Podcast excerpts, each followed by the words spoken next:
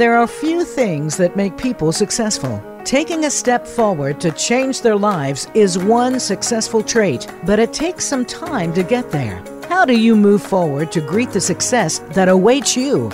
Welcome to Next Steps Forward with host Chris Meek. Each week, Chris brings on another guest who has successfully taken the next steps forward. Now, here is Chris Meek. Hello, I'm Chris Meek and you've tuned into this week's episode of Next Steps Forward. As always, it's an honor and a pleasure to have you with us again. Our guest this week is Dr. Anna Courie. Dr. Courie leads AT&T's commitment to first responder health and wellness. Joining the team in May 2020, Dr. Courie is responsible for creating, developing, and implementing strategies, campaigns, and programs that will advance first responder health and wellness. As part of this effort, Dr. Courie established the FirstNet Health and Wellness Coalition that brought together the C suite leadership of over 24 national public safety organizations, representing more than 5.1 million first responders to address the most pressing public safety wellness needs. At FirstNet, built with AT&T, Dr. Courie is responsible for the entire responder wellness portfolio. She leads the FirstNet Peer Support Program, FirstNet Health and Wellness Coalition, FirstNet Therapy Dog Program, FirstNet.com Health and Wellness page, FirstNet App Catalog Wellness and Safety category, and collaborates with industry leaders to support efforts to bring wellness programs to first responders nationwide. Dr. Anna Courie, welcome to Next Steps Forward. Thank you so much, Chris. It's just delightful to be here. I can't wait for the conversation.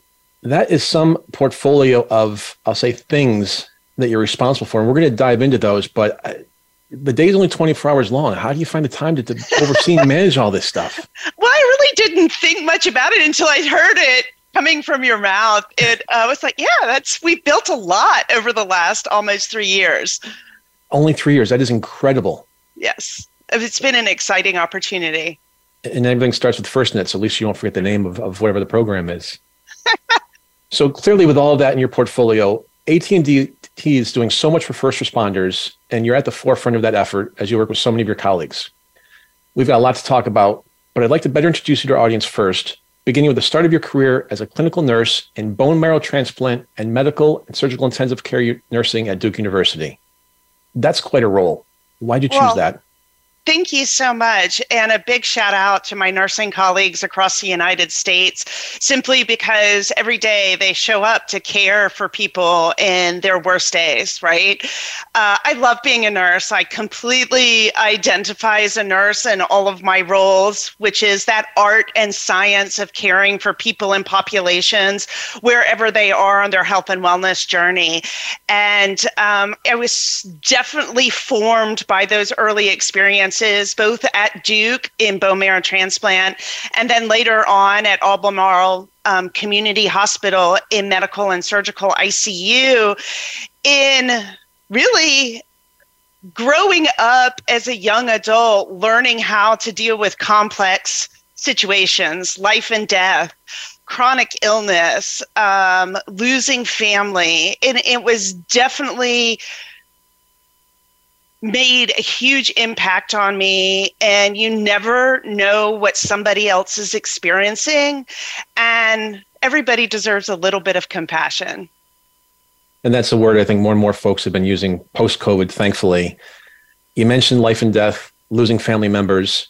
You certainly saw many medical successes and even some miracles but there also must have been a share of heartache. How do medical professionals learn to cope with those losses? Uh, cope is a a funny four letter word right? And it's it's difficult. I don't know. Some people would say they don't cope and some people would say that they do. Some people would say that they're resilient or have grit to get through those situations. I think that the more we discern and really not shy away from those experiences that are difficult and examine them for what they taught in that moment that will help again form us throughout the rest of our lives. And certainly there are were moments especially in bone marrow transplant where it could only be described as a miracle and there were other moments when we lost patients that we thought for sure were on the road to recovery.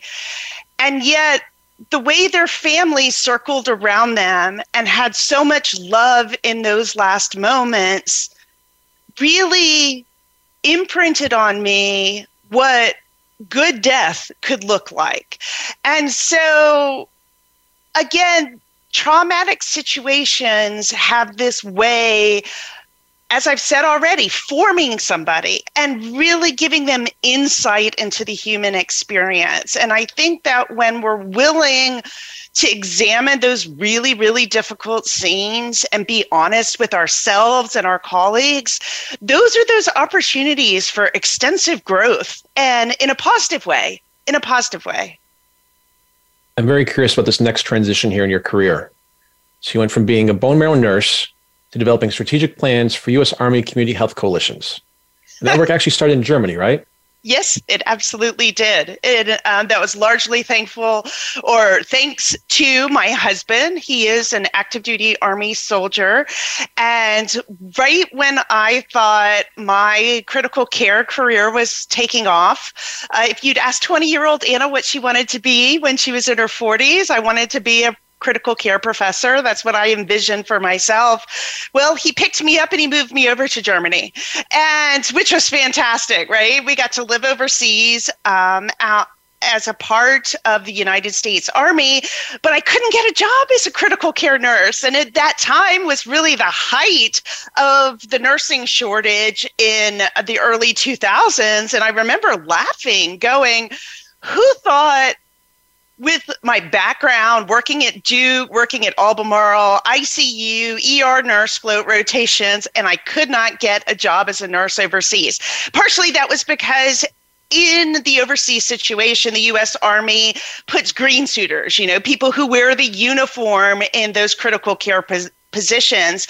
And I was a civilian, I was a military spouse, and I was very lucky, blessed that this position came open as the health promotion coordinator for the 1st Infantry Division and 98th Area Support Group out of Würzburg, Germany. And they were looking at how do we analyze our community's health and wellness needs? And I had um, just enough experience in health and wellness to understand what they were trying to accomplish. And it identified for me this love of working with diverse organizations that were not necessarily healthcare organizations, but organizations that contributed to the wellness of those communities. And how do we collaborate? How do we work together to achieve achieve health improvement goals. And that's where um, the Community Health Promotion Council process started in Germany and we were very successful in collaborating, working together.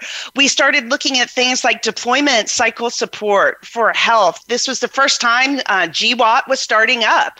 What do we do with our soldiers and their health coming back from the war? What do we do with the family members who are struggling? What do we do with the kids and the youth task force? And so we stood up several initiatives. The youth task force was one of them. We had a suicide prevention team. Um, we had the Walk to Iraq and Back program to support the spouses through that year long deployment. And so it really taught me the power of collective good, people working together to achieve improvements in health. And that uh, really cemented a true love for strategic planning with, with multidisciplinary organizations. So, from the Army in Germany, you then decide to dabble in telecommunications. well, it, there was an almost 18 year point in that dabbling with the U.S. Army. We had moved back from Germany to the U.S., and U.S. Army Public Health Command had asked me to stay on and help work with other installations trying to do the same kind of work that we did in Germany. So we started out with this little pilot program of four Army installations, and it grew to over 50 Army installations worldwide written into Army doctrine. So, you know, as that my career progressed, it was learning policy, it was learning evaluation methodologies. There was getting my doctorate in the process of that. There was doing evaluation plans and process improvement plans and really scoping out infrastructure and systems. Because as awesome as health and wellness is, the unsexy side of health and wellness is for it to truly be successful, you have to have infrastructure, you have to have policy and resources to be successful. And so we got to build out for the Army what that look like. Now, the Army is a global, you know, entity. It's not just located in DC or in little Army installations across the United States. It has geographically dispersed assets. And when you come to a company like FirstNet or AT&T, it has similar characteristics as being a global entity with a desire to to implement strategies, infrastructure policies that can transform health and wellness. And I think that that skill set that I got from the US Army um, made it very attractive for me to come work for FirstNet. Well, now I have a better understanding of how you're able to manage everything in your current por- portfolio based on what you did for the Army. One question I have for you in terms of what you built with the US Army, you said you started with four installations and then grew to 50. Yes. I know all the branches of service are their own entity, they do their own thing, and not always they talk to each other. Are there similar programs, or was yours used as any sort of a, a beta program, I guess, to transfer to other uh, branches of service? That's a fantastic question. And so the Army I don't know if I would call it beta testing, and I don't think the Army, you know, would necessarily describe it that way. We certainly proved out, demonstrated the evidence-based success of the Community Health Promotion Council process, and we worked with the US Air Force. They have a similar program and then they write their own regulation. So all of the sister services are actually very good about learning from each other, looking at the model and the infrastructure and frameworks, and then they tend to tweak it as they should to their mission to their people and to the infrastructure of their bases because they're designed very differently. Um, but the minimum standards and frameworks, uh, you can see elements of it across the different services. Congratulations to you and your team. That's terrific. So, as I've mentioned a few times, there's a lot of great things to talk about with FirstNet built with AT&T. Start with an overview, you know, the generic when, where, why, and how it got started. when probably started before I came on to FirstNet. I, if you think about uh, FirstNet, it is America's broadband network built with and for public safety. It built, it, it grew honestly out of the devastation of 9/11. If you can think back to cellular networks during 9 11 at the Pentagon, Flight 93. Fast forward to Katrina and to other scenarios uh, like massive school shootings, where public safety uses the same kind of network as a commercial user like you or I. So that creates competition on the network, right? So at the same time, EMS, fire, law enforcement, emergency managers, dispatch are trying to connect, triage, and manage very critical situations. They're having to compete for those same individuals who are trying to just find out if their loved ones are okay. And so, an analysis of 9 11, Congress at, with the post 9 11 commission identified that those communication struggles contributed to number one cause of loss of life during that time and mandated the first responder network authority and charged it with building out FirstNet. Now, FirstNet is a standalone broadband network built with and for public safety. It's called Band 14. And in 2017, AT&T was awarded that contract to build out that network. And what many people don't realize, it's not just a network, right? We have people, there's an ecosystem. There is the network itself, um, with 24/7 end-to-end security and encryption, so that those that information can be protected, the data can be protected. There's also an ecosystem of applications that support public safety on their devices, being able to do their jobs. And then the third part of that ecosystem, probably most important, and what many people don't realize, is a uh, as an ecosystem of deployables. There's 150 different devices that can be rolled in to the middle of a disaster to ensure communications. And they're delivered, manned, and monitored by former first responders so that they can seamlessly collaborate with public safety and the local communities during a community's worst day. Unfortunately, you know, just this past weekend with Mississippi and the tornadoes, FirstNet was there standing up the communications so public safety can do the job to restore infrastructure following disaster. Now that's the network. That's FirstNet. What does that have to do with health and wellness, right? Well, think about that. We had just described disaster operations. And the number one part of disaster operations is human capital, the human component of responding to somebody's worst day. And FirstNet was seeing more and more of the effects of the mental health and wellness on the responders they were supporting. And then with the individuals on our own team we're getting embedded with FEMA for body recovery, for disaster recovery efforts. There's things that you end up seeing that you might not expect to see when you work for a telecommunications company. And consequently, FirstNet decided that they wanted to support the health and wellness of first responders as a part of their mission. And in, I want to say, May 2020, I was invited to come over to the team and help build out what does that strategy look like. And from there, we could build out that beautiful portfolio that you described to support first responders in their health and wellness. You know, I'm so glad and honored to have you on the show today because making the general public aware of what's out there from an infrastructure perspective. I think probably 95%, if not more, are unaware. You just think that, okay, you press 911 and somebody picks up and the police or fire come there's obviously a hell of a lot more to it than just pressing three digits. So, so thank you for that in-depth overview of it because I, I, actually cer- certainly learned a lot from that. So, what are some of the national public safety organizations that FirstNet works with, and were they eager to sign up, or to take some time to build out that coalition? So, coalition building is a very um, it's a nuanced endeavor. It really is understanding the needs of the multidisciplinary organizations that are coming behind a significant national problem. So we have 28 national public safety associations that sit on the FirstNet Health and Wellness Coalition.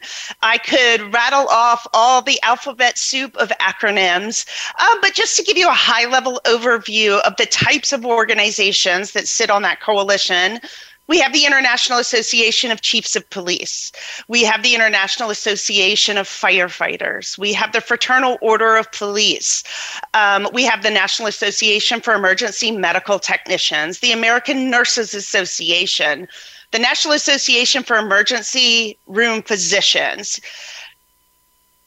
the associations cover, and that's just a few of them. There are many more, and I don't want to do a disservice to the leadership at the table, but we would take up an hour going through the, all the acronyms that do sit at the table. But what they do is they represent public safety. From the moment that first call is made when disaster strikes and first responders show up on the scene, the traditional EMS, fire, police officers to the point where emergency management is coordinating with a large scale natural disaster or man made disaster to the point where the victims arrive in the emergency room with our emergency frontline healthcare personnel. That is disaster response. Those are the people that FirstNet wants to support. And so when we came together with the coalition, we were looking to how do we collaborate together? How do we have one voice to represent the needs of first responders across the nation, to advocate, to share resources, to identify lessons learned and best practices, because all the associations were grappling with health and wellness as an issue. They were at different stages of how they were addressing it and could really teach each other a lot by coming to the table and sharing that. Um, we conducted the first responder needs assessment from January to March of 2021 to really look at what the first responders were also saying about their health and wellness across all those different disciplines. And we landed on seven significant priorities. They were post traumatic stress, depression and self harm, physical fitness, stress management, family member and leadership engagement, and responder resiliency. And if you did a deep dive into the literature, the scientific literature about public safety, health, and wellness, you're going to see those themes throughout the data that is out there on the problems and stressors that they're facing. So, uh, as you mentioned, the key component of the FirstNet commitment was to support the holistic health and wellness of first responders. Correct. Some people might find it surprising because don't first responders already have to take good care of themselves? Aren't they required to stay in good physical condition? Well, first of all, wellness is not just physical fitness, it is a holistic uh, idea and concept okay? So you know, people think of mind body and spiritual health right? That's kind of that top level holistic look. But it also includes your environment that you live in. It includes your financial wellness your sleep wellness your family member relationship your society your infrastructure your job. So again looking at this massive holistic look at wellness yes first responders have to be physically fit to do their jobs. And different ones have different emphasis on what that level of physical fitness entails. I mean, as somebody who is a 911 telecommunications provider sits down for a 12 hour shift or more, they are not necessarily a firefighter grabbing a hose or a person or a pack and having to carry 120 pounds worth of equipment. So there's different needs, right, from a physical fitness perspective. There's also an emphasis on physical physical fitness at the beginning of a career that doesn't necessarily always follow through the remainder of that career life cycle of a first responder. And that's something that needs to be addressed. And then when we think about mental and spiritual wellness, keeping it high level on that mind, body, spirit, those are conversations that have been somewhat taboo. There's there is there is inherent in those professions that run towards disaster, whether we're talking veteran, military, first responder, that we are trained to be tough. We are desirous. We want to serve. We want to care. They're called sheepdog professions in, in um, one description of them. People who are protectors.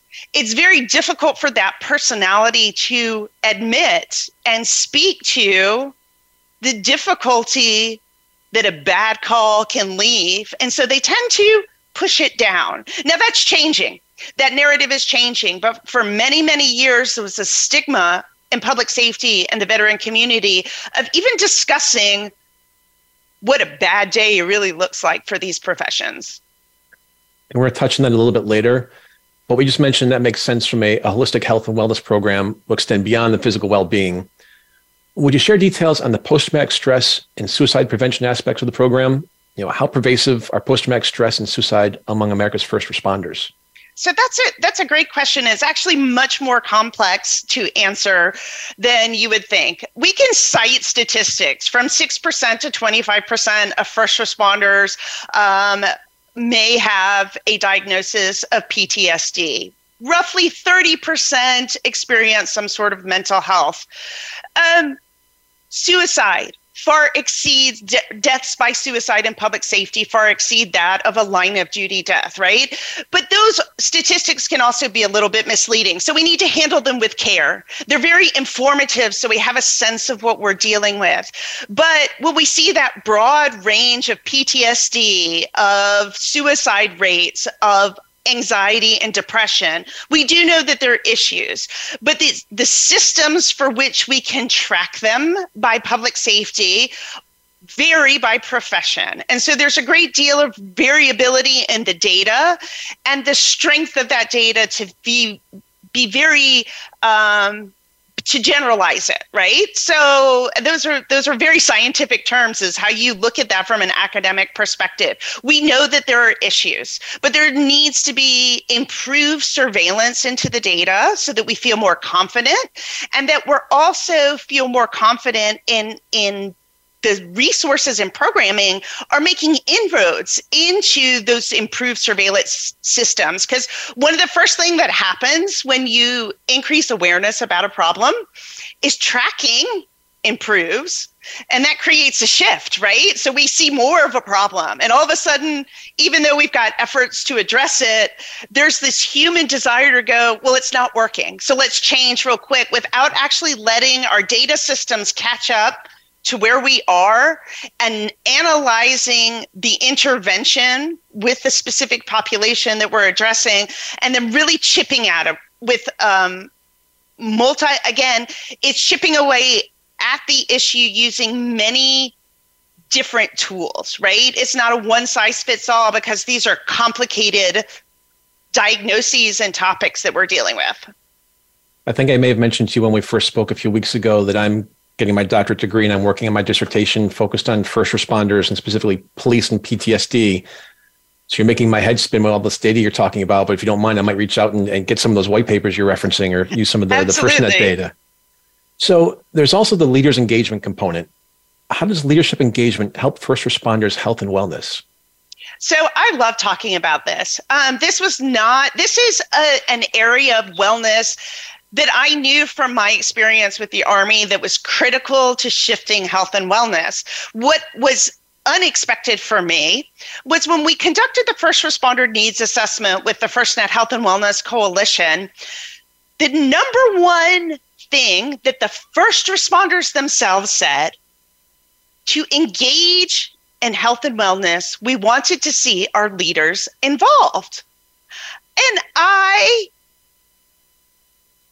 I was I was so excited. I mean that was that was huge that they said this because what we see when leaders engage is that their subordinates are more likely to mirror the behaviors that they see in their leadership.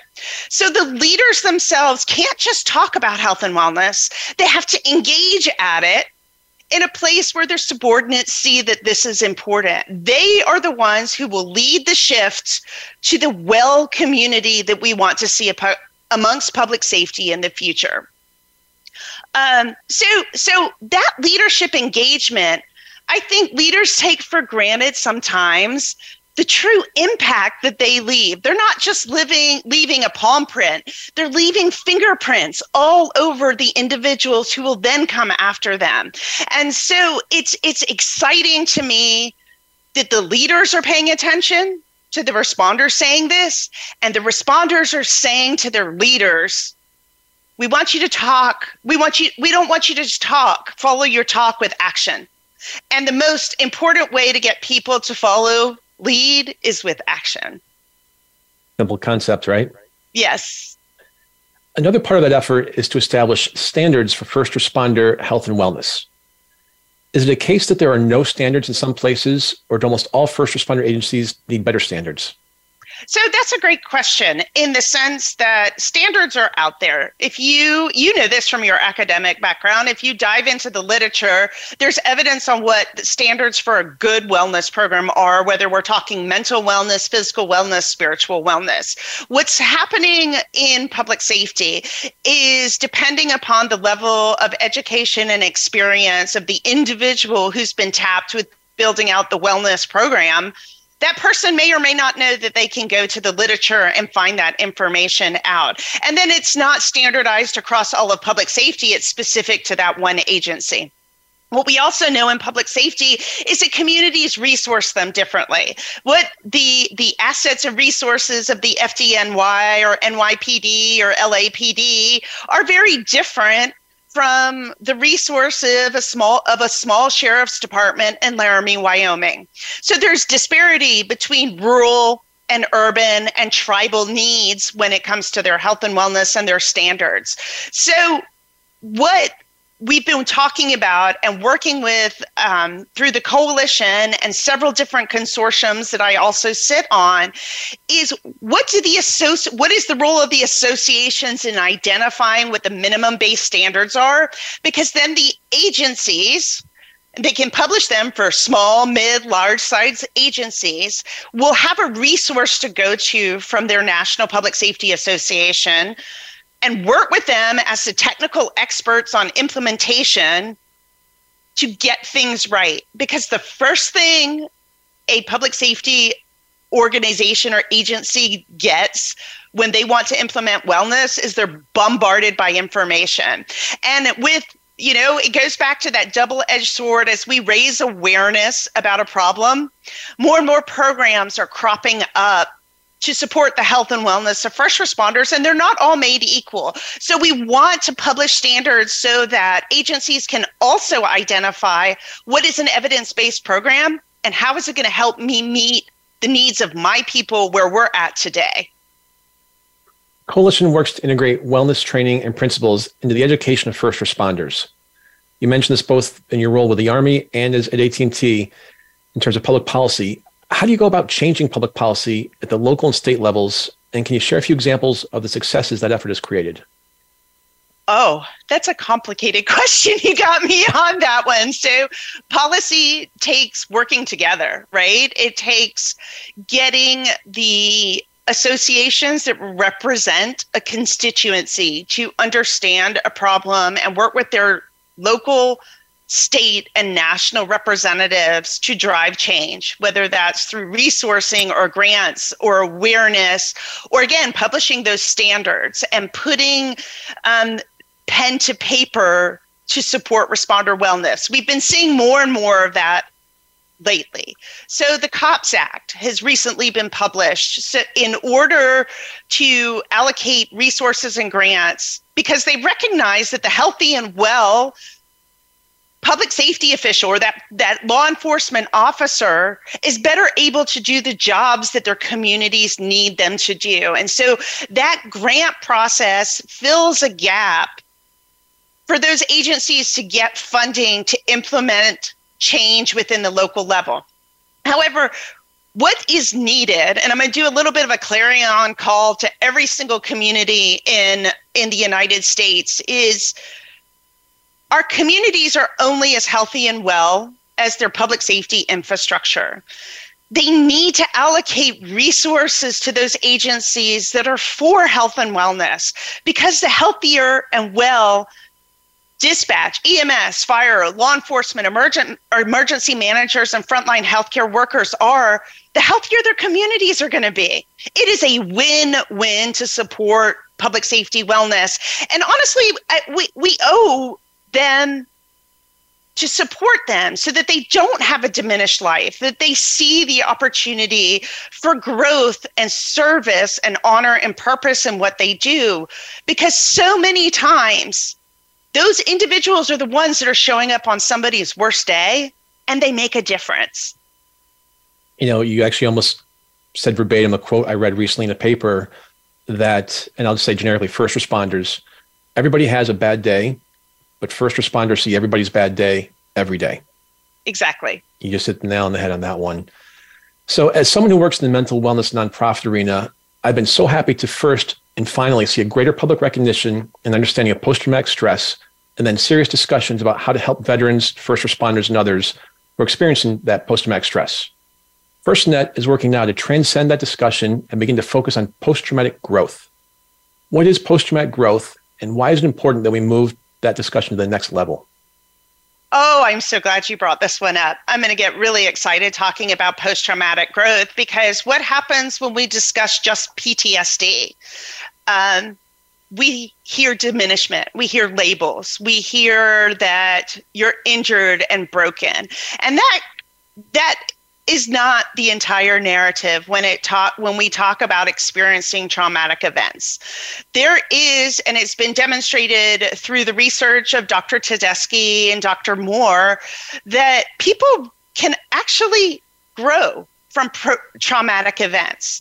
Uh, when we're looking at Holocaust survivors or individuals that Hanoi Hilton from Vietnam um, to the experiences of different veterans, when there is a, a, a clear sense of connection and opportunity to explore those experiences, the opportunity for growth can occur even if it's somebody's worst experience. There's five domains of post traumatic growth, and they're things like existential growth, that spiritual component, that development. There's a deeper sense of connection, new relationships, new possibilities, and a sense of purpose in the work that those individuals do. And when we see those things grow, and help train people and teach people about the capacity to grow, then they know they have an up, that there is another road to follow in their career as a first responder, not just one of diminishment. There's nothing more sad to me that these incredible individuals who raise their hand for a life of service think that the sum total of that service to their communities is one of diminishment, disease, disorder. And it doesn't have to be that way. Through our work with Boulder Crest Institute for Post Traumatic Growth, we've been able to implement organizational shifts that help these public safety officials see the capacity for growth, even in the most awful days that occur in the communities that they serve.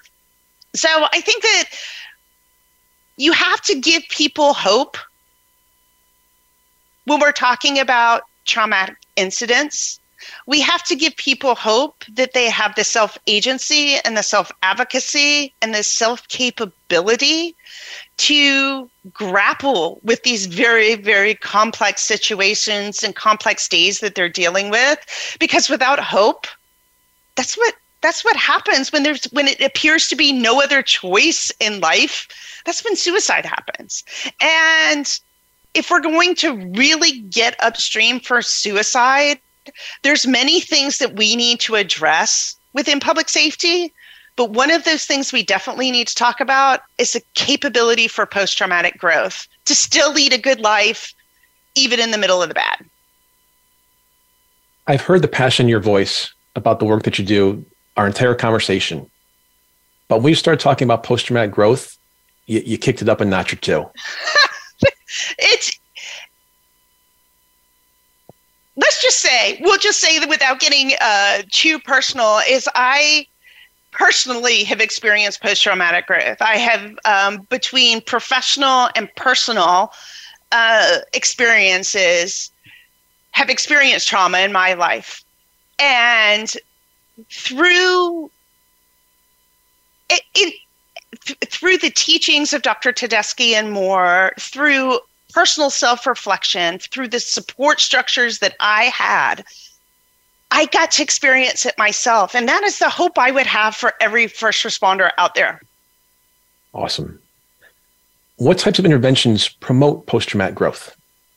Uh, so that's a good question. And what we're seeing, so there's lots of literature that supports peer support programs as an evidence based intervention for public safety. And it's something that I think is very appealing to public safety.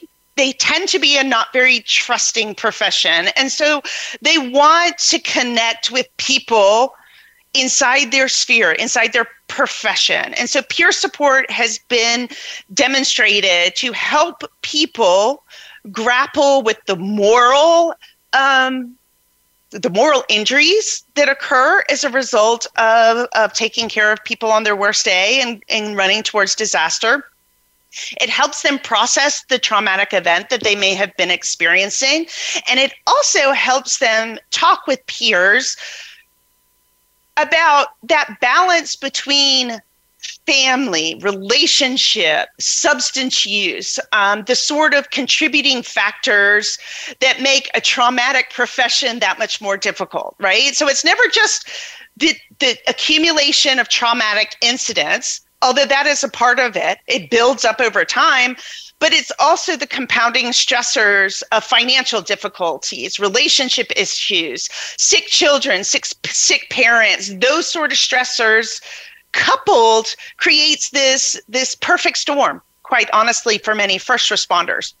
What the Boulder Crest um, program called Struggle Well does for peer support is it integrates the tenets of post traumatic growth into the peer support program. So it infuses the organizations that are utilizing this program into one where they start to see each other as each other's caregiver.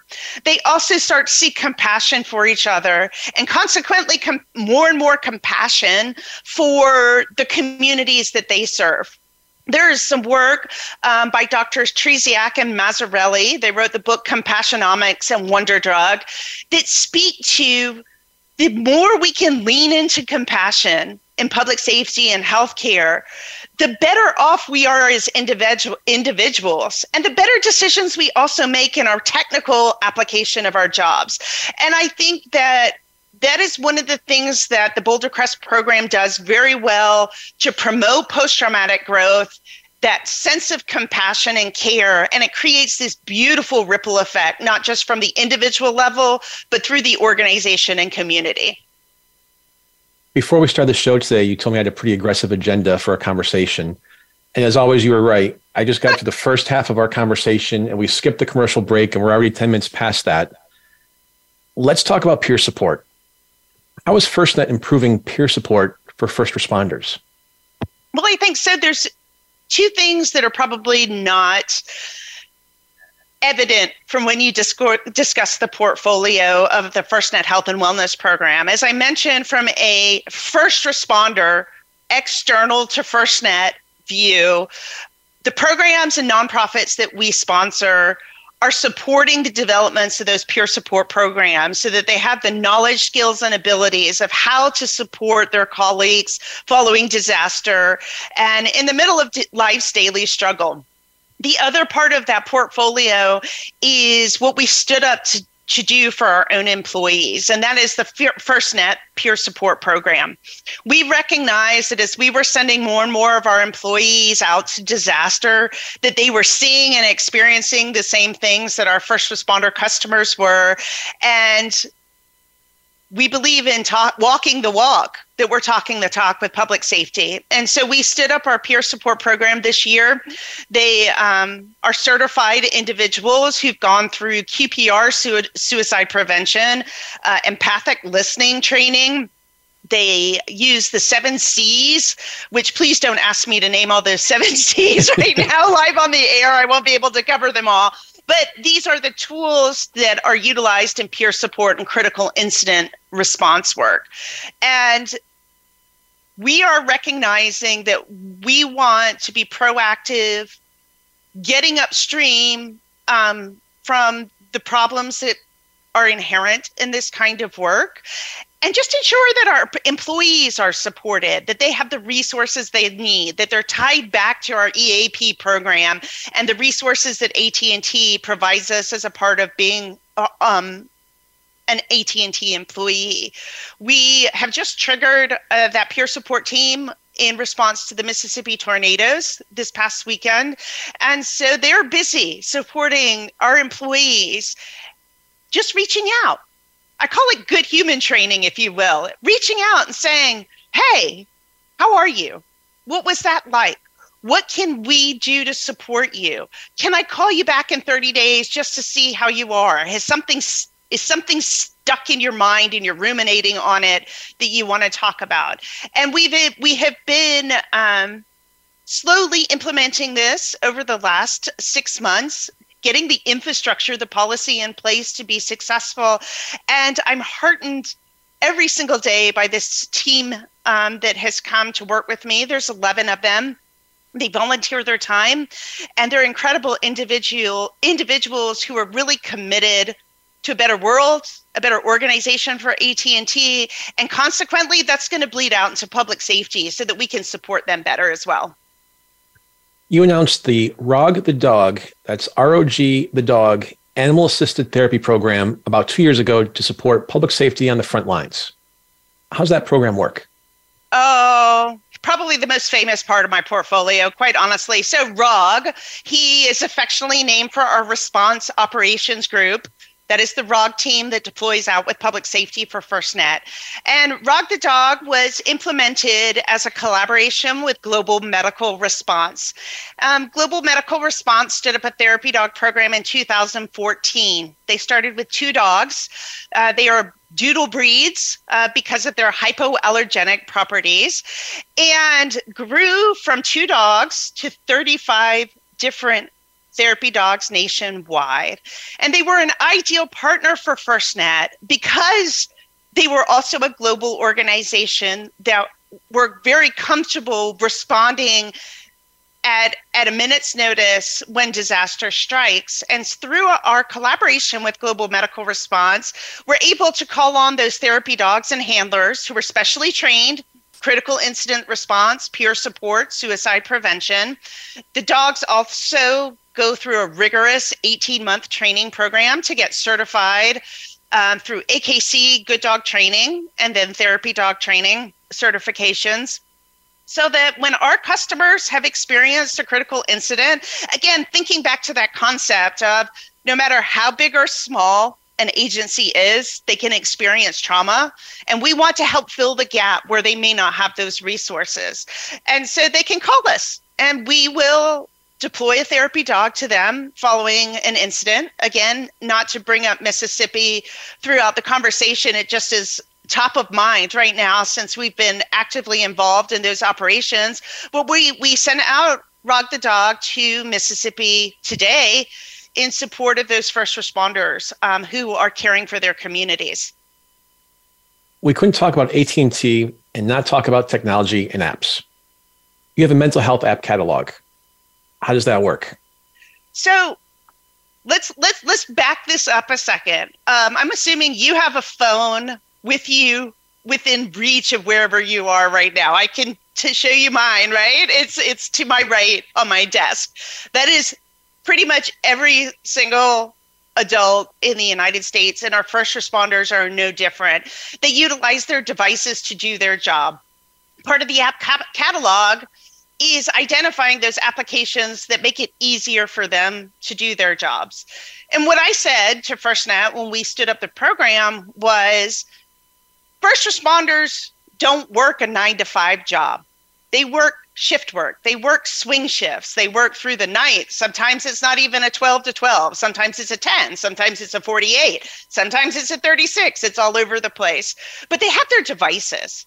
And when they have breaks, there's always opportunities to enter into mindfulness, to studying about wellness, to taking stress management tests, to identifying where in their resilience that they need to work.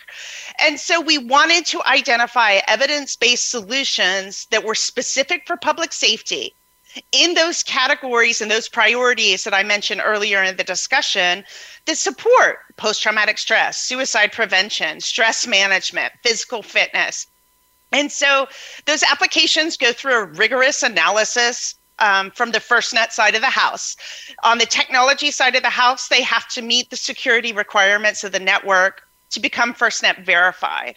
On my side of the house, they are analyzed to ensure that what they have, their content, is evidence based. Is it actually delivering solutions that meet some sort of standard for the health and wellness needs of public safety? Um, I had a doctoral student work on that. He used a tool called the ACART, which is an analysis of the evidence based of M Health applications. And so we could say and, and share these applications with a level of confidence that they can help public safety in addressing their health and wellness wherever they live, work, or play because they'll have their devices with them. My listeners know that I'm a huge Apple junkie, and in particular, my Apple Watch. And I see you and I have the same one. Yes. You know, and talking about these apps, are they wearable? Is it something that you know, like I get reminded to breathe, or you know, in terms of the wellness things from my Apple Watch? Are there similar functionalities like that with the the FirstNet apps? So there's a, a variety of different functionalities of all the different apps in the application. So several of them deal with um, ensuring the peer support team and health and wellness resources for mental crises are on the device so a responder can immediately get the help that they need when they need it, right? Um, so there's another application that addresses the physical health and wellness with the O2X Human Performance app. So it has training programs to help those first responders meet their physical fitness requirements. Um, there's ones that address mental health and wellness, one that has a suicide prevention plan if a first responder is struggling and uh, those are different solutions that help them. I there are applications out there that are using data from wearables to help inform first responders, but they're in the in their process of being built out from a proof of concept perspective. So, as a parent, I know it's always risky to ask another parent, which one is your favorite child? I'm going to do it anyway. Which program in the first umbrella is your favorite and why? You know, and for me personally, I mentioned, you know, I'm an Apple junkie, so I love that, but also as a dog lover, I'm torn between your app catalog and the, the, the dog program. What's yours? Yeah. So just like any good parent should say is I don't have a favorite. And it actually in this case it is it is true. What most people don't realize about the portfolio of applications and solutions and programs and nonprofits that we support that we have supported financially uh, with resources and sponsorship is those programs were chosen to meet the needs of public safety and first responders. We wanted to put the power in first responder and public safety's hands to, to make the decision that met the needs of their community, their population. One of the best things that any agency can do is assess their own people and identify what they need in their local environment. Because if you think about it, the needs of NYPD are very different from Kansas or from Illinois or from Colorado or Florida. And so you have to understand the unique geographic requirements of that public safety agency. And consequently, those programs that we support all meet different needs of public safety where where they're at and so it's not a one size all fit solution and therefore there's not they all do incredible work. And I am honored and blessed every single day that they work with me to support the needs of public safety. I hope you don't mind, but I'm going to steer away from your work with AT&T for a moment or two, if that's okay. Absolutely. You're also a best-selling author of a series of books. What was the spark of inspiration for the Christ Walk series? So before I began working with um, AT&T, I also did a lot of work with faith based organizations for how do you integrate health and wellness into the spiritual discussion. Because remember, it's not just physical health, it's not just mental health, there's also a spiritual component to the well individual. I do need to make the caveat that spirituality is defined by the individual. So I'm not espousing any one specific religion or or uh, practice when it comes to spirituality. But if you think about the concept that health and wellness can be woven throughout all spec- aspects of life whether you're a fortune 10 company like AT&T or you're a public safety organization or you're a faith-based or organization or a school or you're dealing with product strategy marketing messaging external affairs, legislative. Health and wellness is a part of every single one of those entities. And the Christ Walk series book is about taking that walk, about what does it mean to have health and wellness as a part of your spiritual practice. We have just a few minutes left. What inspires you most about America's first responders as you work for and with them and your AT&T colleagues? They show up every day. They show up every day. How many days have you wanted to just roll over and go back to bed?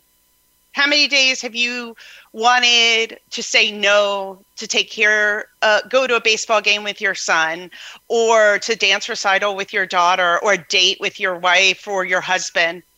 First responders show up every day in spite of all that, sometimes with great personal sacrifice to their families. And they do it out of a desire to serve and to leave their communities a better place. And I think that we as community members need to recognize that and support them every day in the work that they do. But I've said it better myself. Dr. Anna Courie, it was an absolute honor and privilege to have you here today. And thank you so much for the work that you do. I appreciate it, Chris. It's been a delightful conversation. And again, I want to reiterate, you were right as always. We got there by 80% of the content. So that means you have to come back as long as your team lets, lets me bring you back. Absolutely. And thank you to our audience for joining us for another episode of Next Steps Forward. I'm Chris Meek. For more details on upcoming shows and guests, please follow me on Facebook at facebook.com forward slash Chris Meek Public Figure and on Twitter at Chris Meek underscore USA. We'll be back next Tuesday, same time, same place, with another leader from the world of business, politics, public policy, sports, or entertainment. Until then, stay safe and keep taking your next steps forward. Thanks for tuning in to Next Steps Forward. Be sure to join Chris Meek for another great show next Tuesday at 10 a.m. Pacific Time and 1 p.m. Eastern Time on the Voice America Empowerment Channel. This week, make things happen in your life.